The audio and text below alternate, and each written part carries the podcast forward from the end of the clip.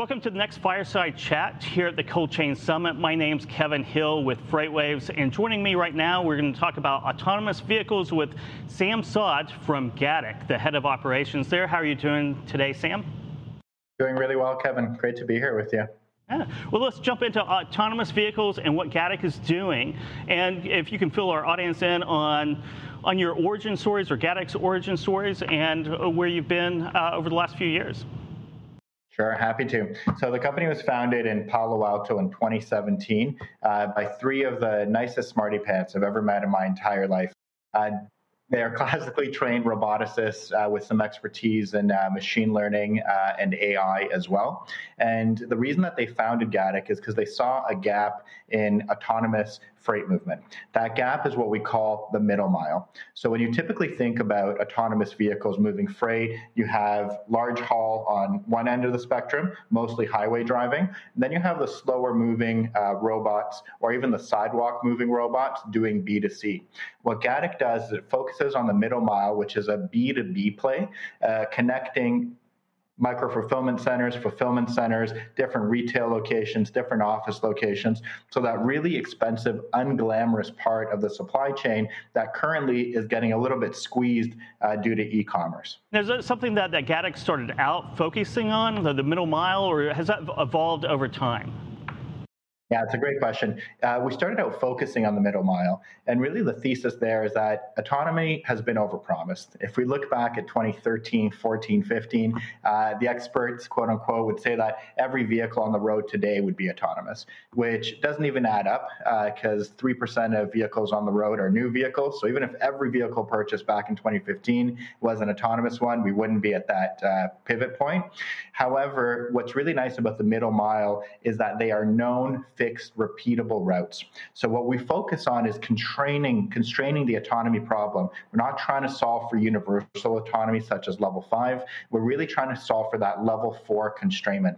And the moment that you know your routes and they're fixed and repeatable, then a lot of the structured variables, a lot of the structured edge cases, uh, essentially items in your environment that might be variable, but if you know the route, you know to look out for them, those uh, go out the window. So we don't necessarily, we can solve for those once. We don't have to solve for those periodically. And it just makes the technology a lot more easy to commercialize from a technical uh, approach. And one last caveat, because my engineers would kill me if I said it was an easy problem to solve. It's still a very complex problem, but it actually makes it uh, doable.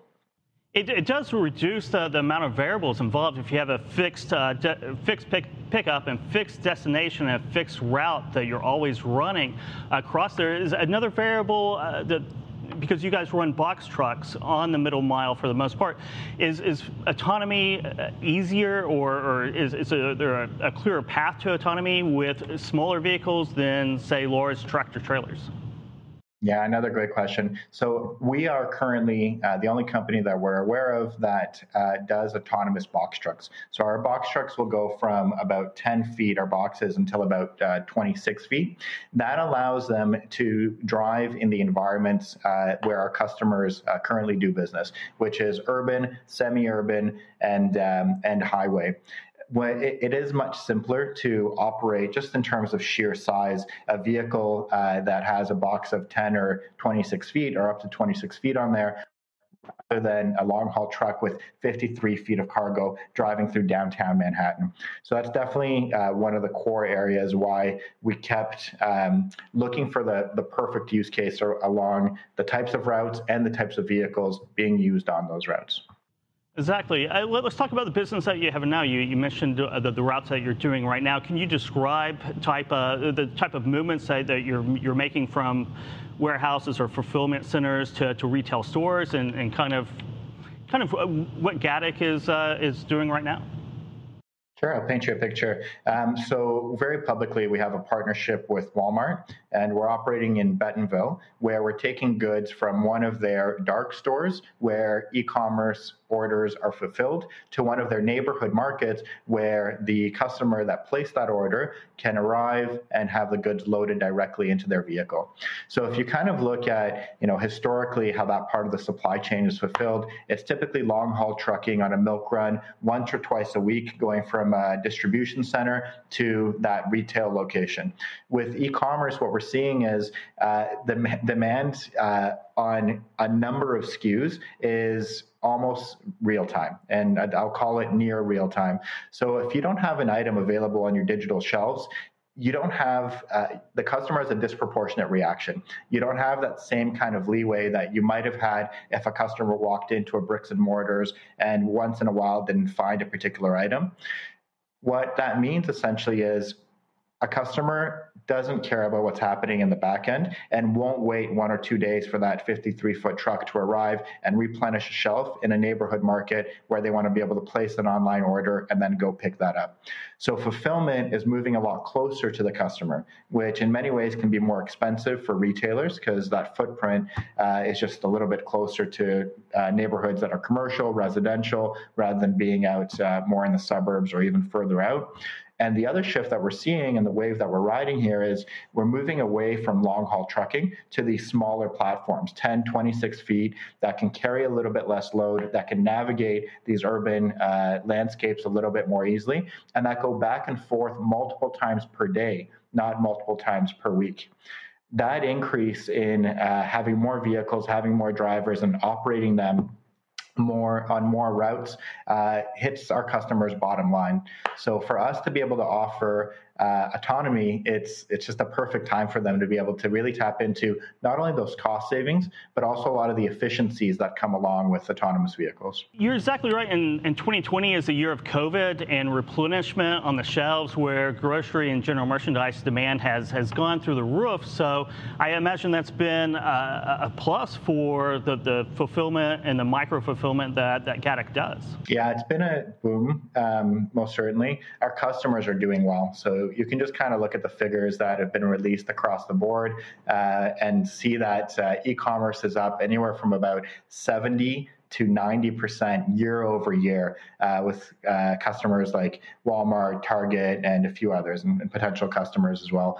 Um, so we're really we're riding that particular wave. We're helping our customers solve for uh, an unexpected problem, uh, a transportation network that is looking for contactless delivery as much as possible, and one that is looking for that that middle mile uh, fulfillment to retail location solution. 2020 has been the year of fulfillment, especially with groceries and, and general merchandise uh, with the pandemic. So I, I, imagine that has been that's accelerated the trends of middle mile and autonomous vehicles, and that that that quick fulfillment that you just described uh, from distribution centers to to the stores. That's exactly right. Consumers want their essential goods and they want to be able to place orders online, know that they're going to reliably either have those orders delivered to their front door or they're going to be able to pull up into a retail location and have those orders contactlessly uh, placed into the boot of their vehicle, into the into the trunk of their vehicle. And we facilitate that near real time demand that is increased now about 50 to 90% year over year. When you take a look at the figures coming out of Walmart Q2, uh, Target Q3, it's, it's an unexpected and unprecedented growth on the e commerce side of things. So our vehicles not only uh, allow for that more rapid deployment and fulfillment of goods, but we also offer uh, that contactless piece.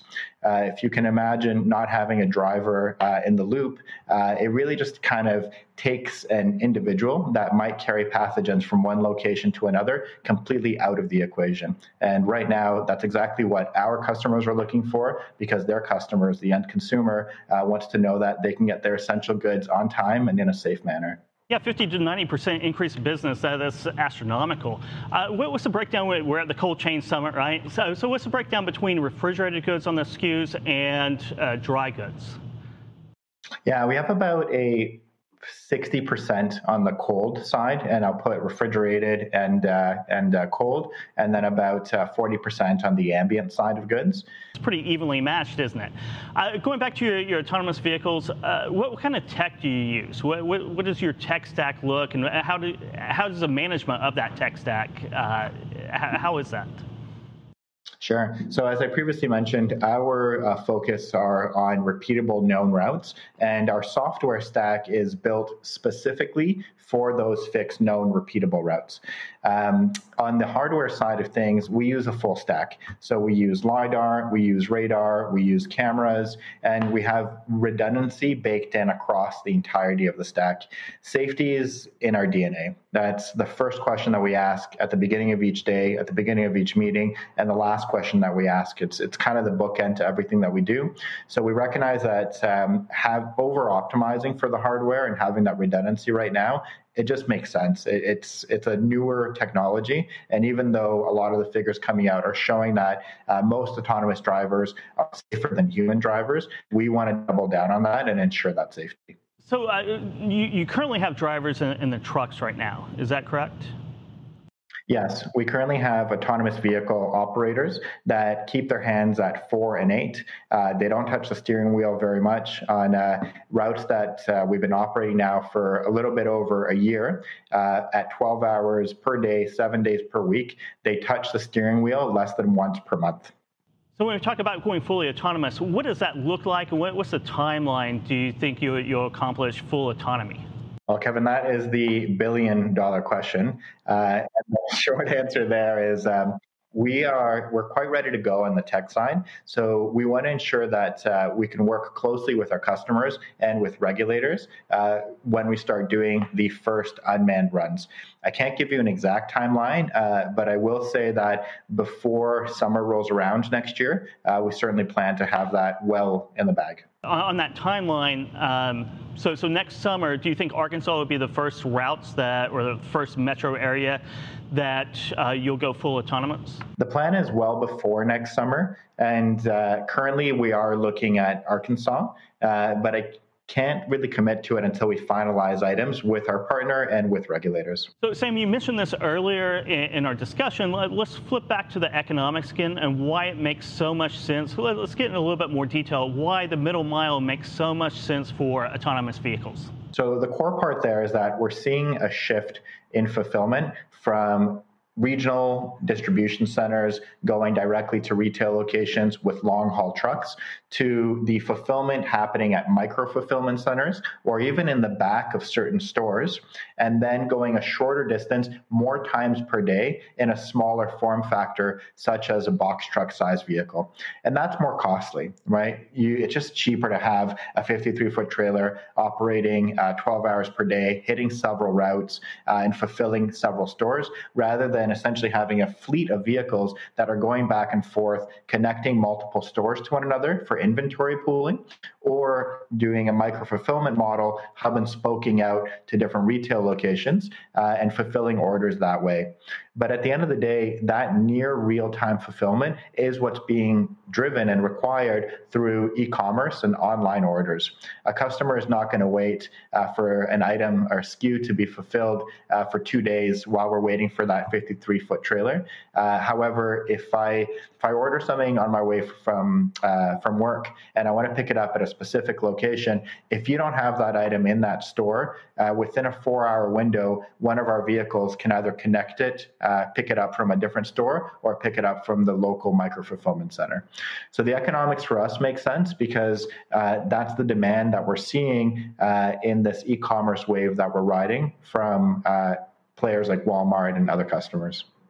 I guess what you're saying is uh, companies like Gatik, you know, fully autonomous trucking, will really be able to just shrink down the supply chain from from you know fulfillment centers to the store and make that that more directed than say you know delivering with a driver and, and a tractor trailer every few days. I, I, the trends of 2020 and COVID has has really shrunk that down into more of a straight line where you need multiple runs a day and smaller vehicles so to really to, to really keep the shelves stocked.